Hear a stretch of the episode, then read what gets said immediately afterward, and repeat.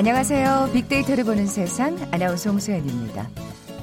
최근 강릉 경찰서에서는 아주 특별한 선물을 전달했다고 합니다. 직원들이 경찰서 뒤뜰에 있는 감나무에 감을 따서 말리고 포장한 감 말랭이를 수능 자녀가 있는 직원들에게 선물한 건데요. 감을 선물한다는 거 어떤 의미일지 감이 오시나요? 아, 사연은 이렇습니다. 감 선물 받고 감 잡아서 수능 잘 보라는 의미고요. 2020년 수능 감 잡았다. 전 직원이 함께 응원합니다. 라는 문구까지 함께 넣었다고 합니다. 특히 올해 수확한 게 태풍의 강력한 바람에도 떨어지지 않고 잘 버텨낸 것이기도 하고요. 이 감이 벼슬을 뜻하는 과일이라 그래요. 그만큼 수험생들에게는 안성맞춤 선물이라고 생각했던 거죠. 참 정성도 의미도 담긴 선물이 아닌가 싶은데요. 정말 이제 수능이 사흘 앞으로 다가왔죠? 수험생 여러분 모두 감 잘 잡으시고요. 마지막까지 최선을 다하길 바라겠습니다. 요즘 거리에는 다양한 수능 선물들이 쏟아져 나오고 있죠. 잠시 후 빅데이터 인사이트 시간에 수능 마케팅에 관해서 자세히 살펴볼 거고요. 지난 9일 독일 베를린의 장벽이 무너진 지 30주년이 되는 날이었습니다. 남의 일 같지 않잖아요. 세상의 모든 빅데이터 월드 키워드 시간에 장벽은 무너지고라는 키워드로 빅데이터 분석해 봅니다. 먼저 빅퀴즈 풀고 갈까요? 오늘 수능 마케팅에 관련된 얘기 나눌 텐데 뭐 다양한 아이디어 선물이 뭐 해마다 새롭게 등장하고 있습니다만 전통의 선물 이것 빼놓을 수 없습니다. 대표적인 합격 기원 선물인 이것 찹쌀조, 수수, 옥수수, 또 감자, 고구마 등을 당화시켜서 조린 것으로 단맛이 있고 점성이 강해서 설탕이 없던 과거엔 단맛을 내는 조미료로도 사용했다고 합니다. 예부터 홀레 때 이걸 보내면 시집살이가 덜하다고 해서 패백이나 이바지 음식으로 준비하기도 했고요. 끈적함 때문에 먹으면 시험에 붙는다고 생각해서 과거 공부하는 자녀나 남편에게 이걸 고아 보내는 게 조선시대의 흔한 관습으로 전해질 정도였다 그래요. 그렇게 생각하면 정말 전통의 합격 기원 선물이네요. 뭘까요? 보기 드립니다. 1번 밥, 2번 떡, 3번 빵, 4번 엿. 오늘 당첨되신 두 분께 커피와 도는 모바일 쿠폰 드립니다. 휴대전화 문자 메시지 지역번호 없이 샵 9730, 샵 9730. 짧은 글은 50원, 긴 글은 100원의 정보 이용료가 부과됩니다. 방송 들으시면서 정답과 함께 다양한 의견들 문자 보내주십시오.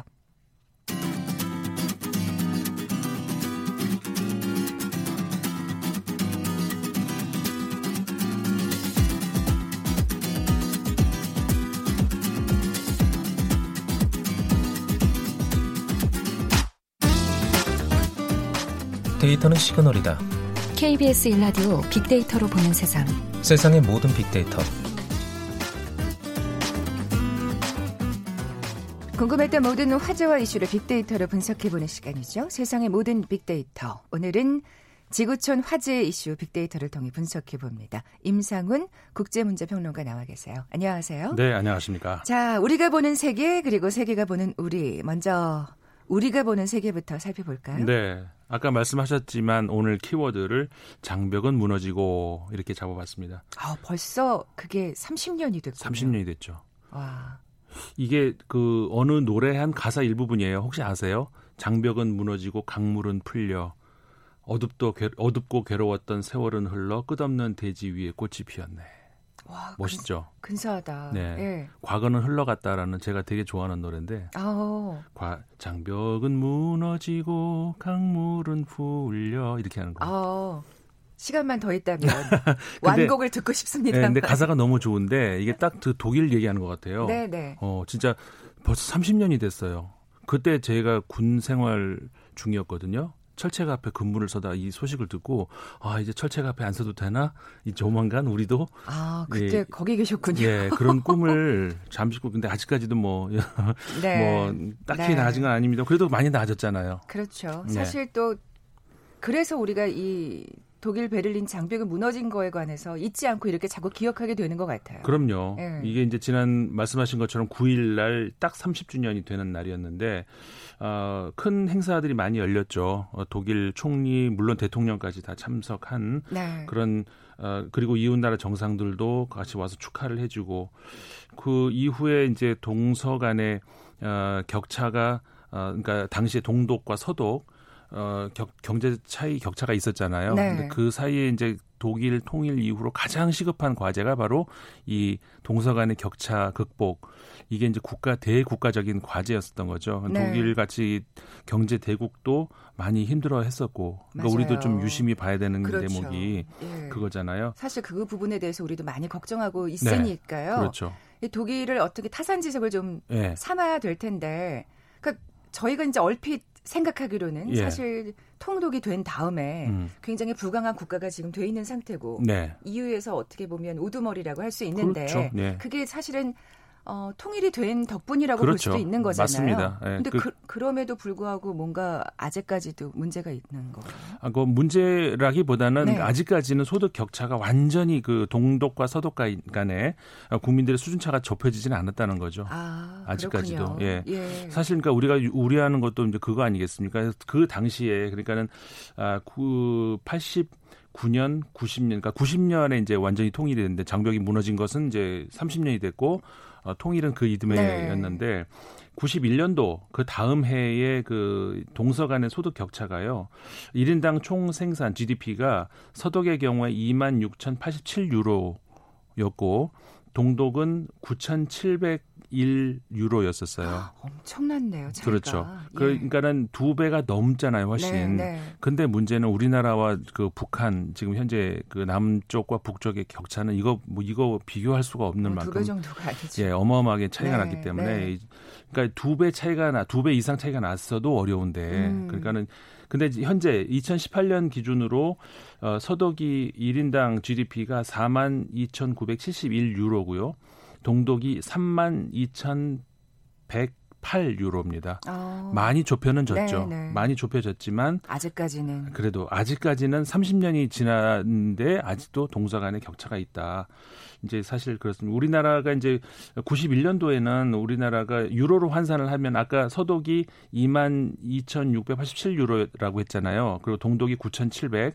당시 91년도 우리나라 GDP 1인당 GDP는 6,825유로였습니다. 그러니까 동독보다도 뒤져 그랬네요. 있었던 거죠. 네. 그다음에 같은 27년 그 2017년 죄송합니다. 2017년 기준으로 우리나라 26,985유로. 그러니까는 뭐 물론 독일보다는 많이 그 떨어지지만 네. 서, 서, 동독 동쪽 지역보다도 아직은 조금 우리가 낮죠. 어, 사실 그렇게 생각하면 동독이 서독의 어떤 지원을 받아서 그만큼 성장한 거라고 볼수 그렇죠. 있겠네요. 예, 또 서, 서쪽 네. 지역의 사람들이 이제 희생을 많이 감내했고 그리고 당시 원래 그 유럽 같은 경우에는 대학이 그 학비가 거의 없거든요. 음, 근데 맞아요. 이제 독일이 통일이 되면서 그 비용이 이제 너무 많이 들어가 하기 때문에 외국인들에게는 또 학비를 또 따로 받고 막 그랬었어요. 어. 뭐 그런 여러 가지 해간 어려운 허리띠를 졸라매는 네. 그런 결과 아까 말씀하신 것처럼 이제 유럽에 어떻게 보면은 뭐 지도자급의 그렇죠. 예, 그런 국가로 거듭났죠. 만약에 통일이 되지 않았다면 지금의 위치에는 오르기 어려웠을 거라는 그렇죠. 또 예, 네. 생각이 들고요. 그러니까 이 한 같은 민족 같은 언어를 쓰고 같은 역사를 공유하고요. 이런 나라끼리 갈라져 산다는 것이 얼마나 불행하다는 게 지금 독일이 통일 이후로 얼마나 정말 그 위상이 달라져 버렸죠. 네, 예, 네. 그런 것을 보면 알 수가 있죠. 사실 근데 또 명함이 있네요, 이렇게. 근데 네. 그만큼 네. 독일이 노력을 했기 때문에 그렇죠. 서로 같이 윈윈하기 위해서 노력을 했기 때문에 지금 이, 이 위치에 있는 거라는 건 또 잊지 말아야겠습니다. 네, 그럼요. 예. 분명히 또 우리가 여기서 배워야 될 점이 네. 있을 것 같고요. 예. 자, 그러면 세계가 보는 우리 살펴볼 텐데 이 키워드는 뭔가요? 커피 공화국 이렇게 키워드를 잡아봤습니다. 근데 이건 뭐뭐 뭐 어제 오늘의 일은 아닌 것 같아요. 그렇죠. 네. 우리나라 사람들이 커피를 굉장히 많이 마셔요. 근데 우리나라에서도 이제 뭐 보도도 어 심심치 않게 계속 나오고 있습니다. 아 그리고 우리 다음 시간에 이, 이 다음에 이어지는 코너가 빅데이터 인사이트잖아요. 네. 지난주였나 지지난주에 그 홈카페 마케팅에 대해서 얘기를 했어요. 아, 그러니까 이미, 어. 워낙 이제 커피를 많이 마시고 근데 사실은 꽤 비싸잖아요. 네, 그렇죠. 예. 커피 값이 비싸요, 우리나라가. 예. 그러니까 또 이제 본전 생각이 나시는 많은 어. 소비자들께서 집에서 네.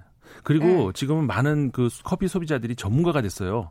그래가지고 음. 웬만한 커피 어떻게 왜 대충 이렇게 뭐 하는 데는 입에 안 차요. 아, 그런 그러니 차라리 집에서 내가 아. 마셔 마, 그 만들어서 마시는 게 낫다. 그만큼 진짜 커피 공화국이라는 얘기네요. 예, 최근에 The Diplomat라고 하는 이제 외신 매체가 보도를 한 거거든요. 네. 그러니까는 전 세계에서 어 커피 물론 이제 뭐 전 세계인들의 음료죠 커피는 그렇지만 그 시장 규모로 했을 때 우리나라가 어, 몇 위인지 아세요? 3위예요, 3위.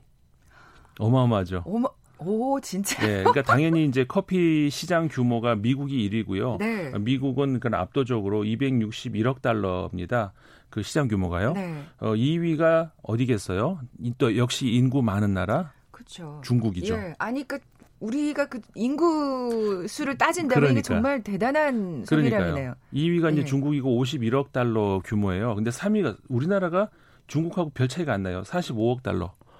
시장 규모가 그럼 도대체 얼마나 어마어마하게 이제 우리 국민들이 커피를 소비를 한다는 것이죠. 네. 그 뒤를 이어서 일본이 어, 4위, 그 다음이 영국 이렇게 됩니다. 음. 그러니까는 어, 커피 뭐 많이 마신다는 그 프랑스, 이탈리아보다 우리가 유럽의 여러 나라보다 네, 우리가 더 예, 아, 규모가 크다는 거죠. 네. 최근 10년 사이에 커피 전문점 매출액이 10년 사이에 3억 달러에서 43억 달러, 그러니까 10배 이상 늘었어요.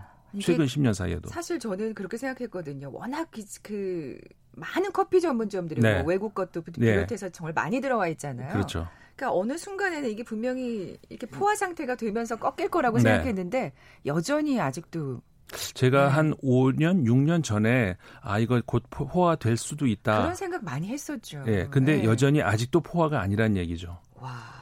그러니까 음. 어, 한국 사람들이 커피를 많이 마시는 이유 뭐 여러 가지 있겠습니다만 우리가 이제 그 커피 커피점 가보면 알잖아요. 거기서 다 하잖아요. 음, 그냥 쉬는 맞아요. 사람도 있고 일하는 사람도 있고 사람, 공부하는 예. 사람 뭐 등등 거기서 모든 수다 것 떠는 사람. 그렇죠 다 해결을 하니까 디저트도 먹고. 그렇죠 그리고 제가 이제 유럽이라든가 이게 다른 나라 나가 보면은요 커피 이 카페 커피 전문점이 우리나라가 제일 편해요 앉아 있기가 아. 그래서 글쎄 전략적으로 너, 너무 편하면 또 오래 앉아 있어서 또 싫어하실 사실 뭐 그런 것도 문제가 되기도 했었잖아요. 예. 네. 근데 어쨌든 간에 너무 편안해서 어 그냥 앉아서 정말 모든 걸 다 할 수 있는 그런 분위기가 그렇죠. 뭐 인터넷도 되고 네. 옆에 콘센트도 있어서 네, 네. 충전도 할수 있고 의자는 편해서 잠시 또네 졸기도 그렇죠 진짜 어 잠깐 졸려고 들어가시는 분들도 많이 있잖아요. 그럴 수 있죠. 네.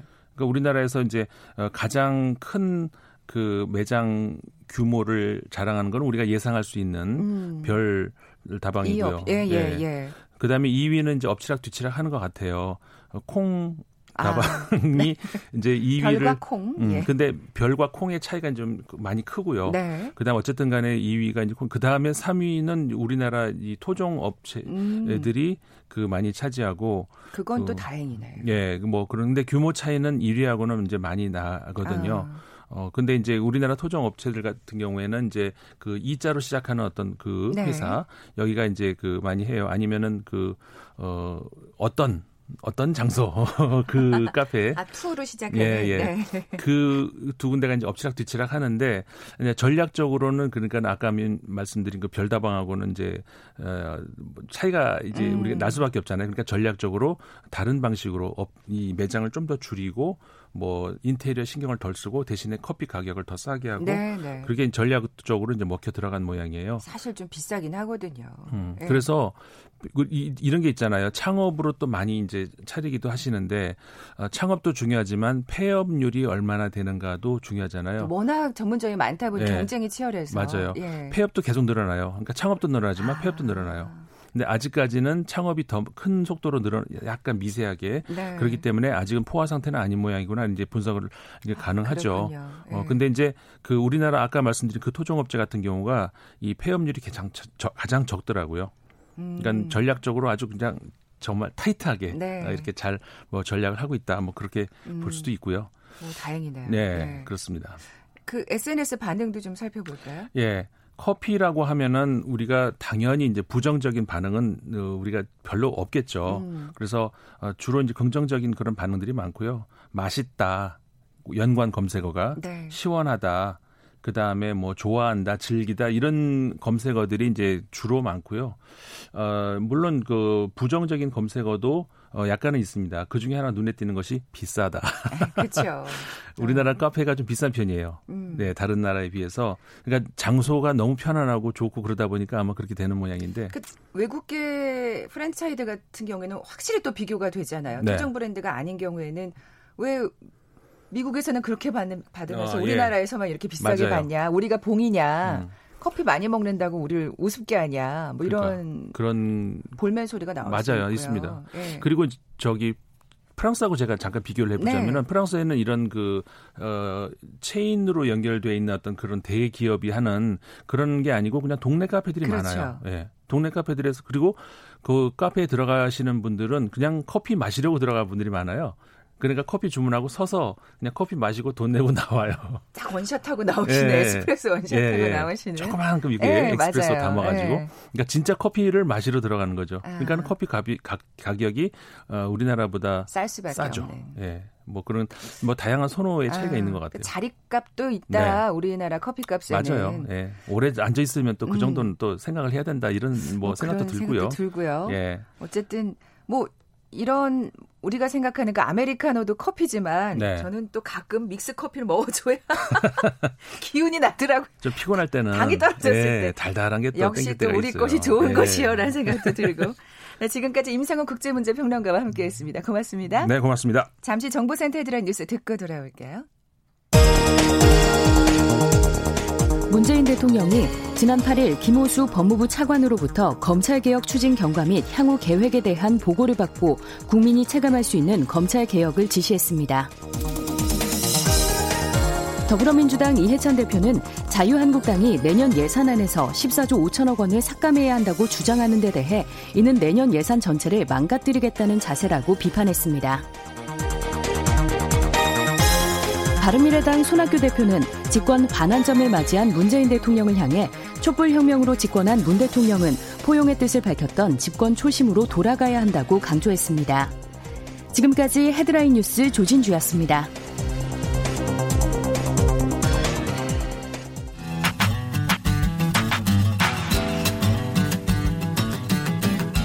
마음을 읽으면 트렌드가 보인다. 빅데이터 인사이트. 타파크로스 김용학 대표가 분석해드립니다. 빅데이터를 통해 라이프 스타일과 소비 트렌드를 분석해보는 시간이죠. 마음을 읽으면 트렌드가 보인다. 빅데이터 인사이트. 타파크로스의 김용학 대표 나와 계세요. 안녕하세요. 안녕하세요. 먼저 빅퀴즈 내주세요. 네, 대표적인 합격 기원 선물인 이것은 단맛이 있고 점성이 강해서 설탕이 없던 과거에는 단맛을 내는 조미료로 많이 사용을 했습니다. 네. 끈적함 때문에 먹으면 시험에 붙는다라고 생각을 해서 과거 공부를 하는 자녀나 남편에게 이것을 고아 보내는 것이 조선시대의 흔한 관습이었죠. 진짜 오래됐네요. 그렇게. 생각하면. 예. 특히 울릉도의 호박으로 만든 이것이 아주 유명한데요. 이것은 무엇일까요? 1번 밥, 2번 떡, 3번 빵, 4번 엿입니다. 네, 정답 아시는 분들 저희 빅데이터로 보는 세상 앞으로 지금 바로 문자 보내주십시오. 휴대전화 문자 메시지 지역번호 없이 샵 9730, 샵 9730입니다. 짧은 글은 50원, 긴 글은 100원의 정보 이용료가 부과됩니다. 자, 오늘의 키워드, 예, 앞서 말씀드린 대로 수능 마케팅입니다. 네, 금주 목요일인 11월 14일이 예, 날씨 수능- 춥다 그러던데요, 또? 그렇습니다. 매년 이상하게도 수능 날은 꼭 네. 어떤 추위가 몰려오죠. 저희 그 금요일 날 출연하시는 정충희 기자, 네. 예, 스포츠 기자, 그분 자녀분도 네, 또 수능을 치시는데 이 땅의 모든 엿을 예, 보내야겠습니다. 수능을 보신 학생과 또 가족 여러분들 1년 동안 고생하셨다라는 네, 네. 예, 응원의 말씀을 먼저 드리고요. 정말 이 수능이라는 거는 국가 최고적인 대통령부터 어, 공무원 말단지 국민 모두가 가장 관심이 높은 국민적 이벤트입니다. 정말 많은 어떻게 생각하면 많은 국민들이 보게 되는 시험이잖아요. 그렇습니다. 예. 이 수능이 최근에는 수시가 확대되는 추세가 있어서 예전에 비해서는 비중이 조금 줄었지만 여전히 입시의 성패를 결정짓는 마지막 관문이기 때문에 네. 모든 국민이 관심을 갖고 있는 거죠. 그렇죠. 뭐 이번에는 정시를 또 확대한다. 뭐 네, 그런 예. 방향성이 나왔죠. 이번에 또 대입 제도가 또 개편이 되는 것 같은데 좀 더 지켜봐야 됐고요. 또 거, 거기에 대해서도 지금 촉각을 곤두세우고 있잖아요. 맞습니다. 수험생이고 학부모도 그렇습니다. 참 이런 게 좀 제대로 자리를 잡아서 혼란이 좀 줄어들면 참 좋을 텐데 네. 쉽지가 않나요. 예, 다른 나라 수능은 어떻습니까?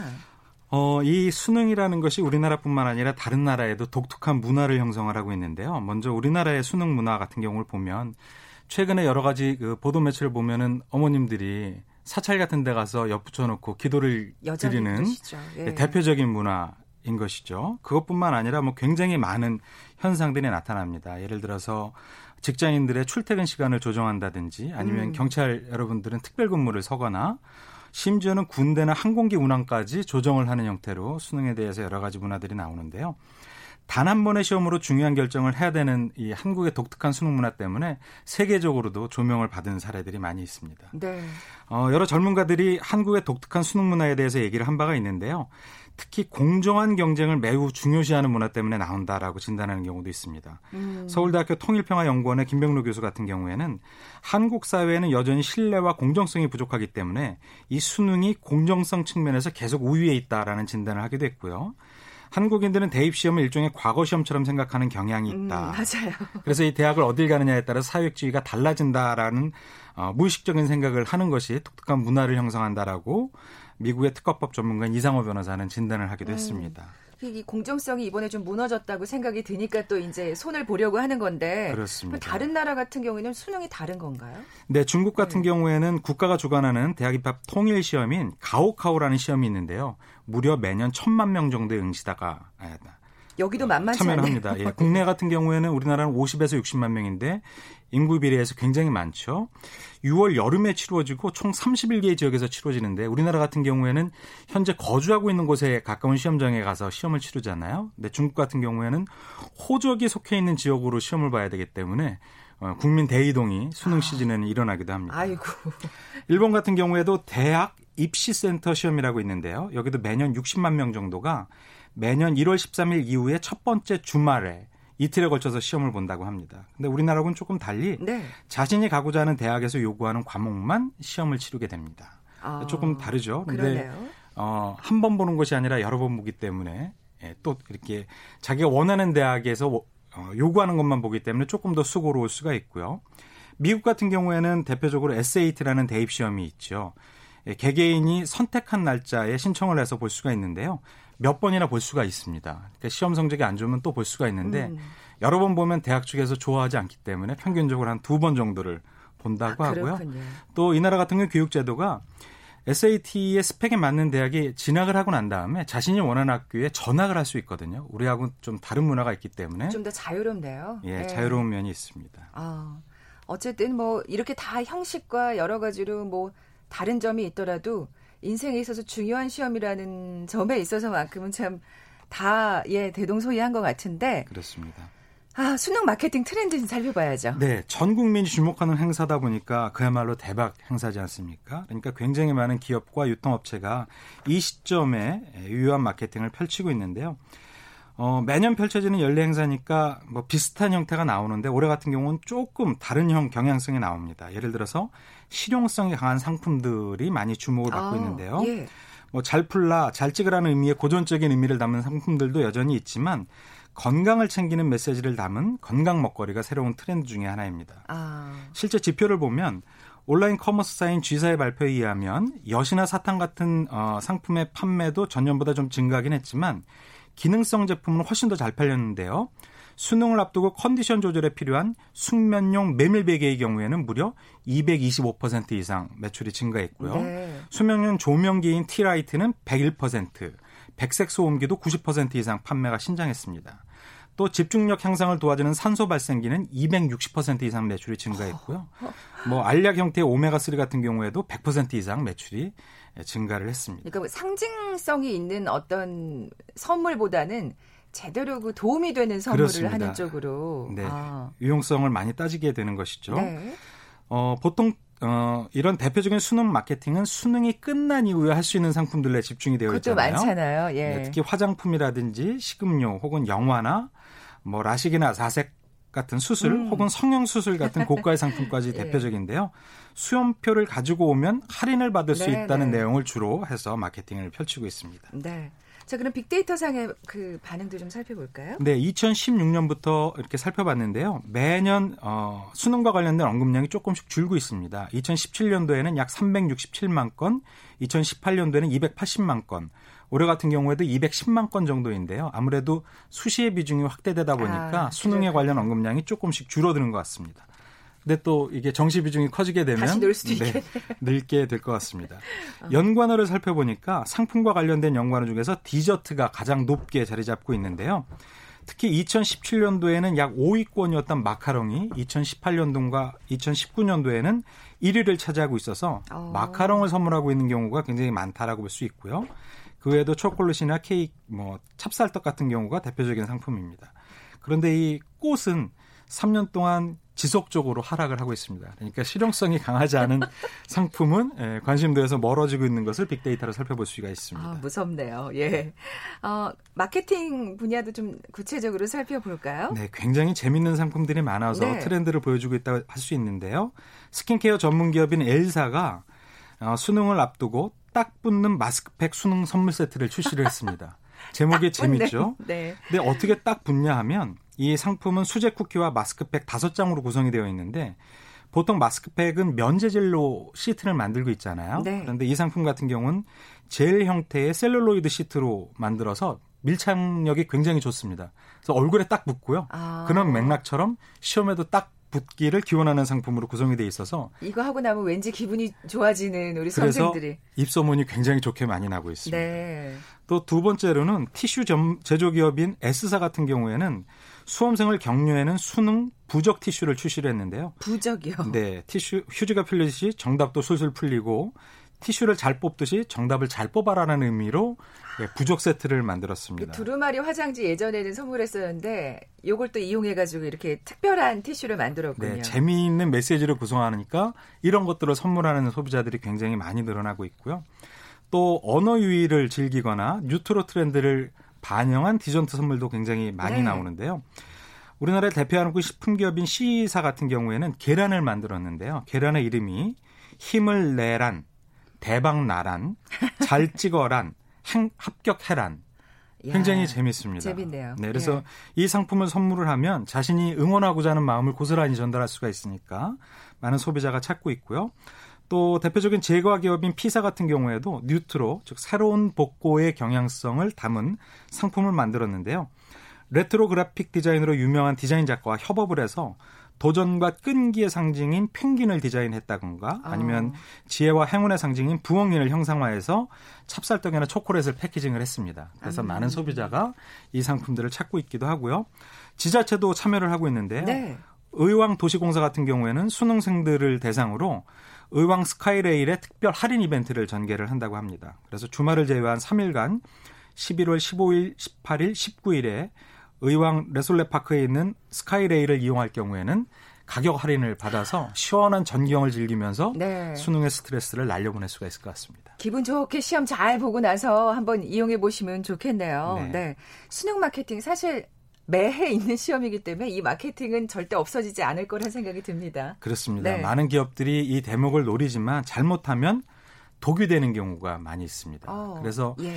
이 기회를 브레, 기업의 브랜드 이미지를 잘 살리고 장기적인 어, 소비자하고의 우호적 관계를 만들기 만들어 나가기 위해서 활용을 하면은 굉장히 좋지만 일회성으로 소비자를 현혹하려고 하면 소비자한테 음. 굉장히 안 좋은 브랜드 인식을 갖게 되죠. 역시 진정성이 담겨야 된다 말씀이시네요. 그렇습니다. 네. 또 소비자 또한 기업의 할인 마케팅 같은 데 응모하려고 했을 때 자신의 개인 정보들을 허락하게 되잖아요. 그러니까 해당 기업의 자신의 정보가 허락될 수 있는 부분들을 잘 새겨서 아. 어떤 프로모션에 참여할지 굉장히 주의가 필요합니다. 네. 오늘 같은 경우에 실검 1위가 수능 샤프였는데 네. 8년 만에 샤프 제공업체가 바뀌었다고 했잖아요. 아. 많은 수험생들이 굉장히 작은 변화에도 민감하고 있어서 네. 기업들은 이런 것들을 주목해야 할 것 같습니다. 네. 빅데이터 인사이트 타파크로스의 김영학 대표와 함께했습니다. 고맙습니다. 감사합니다.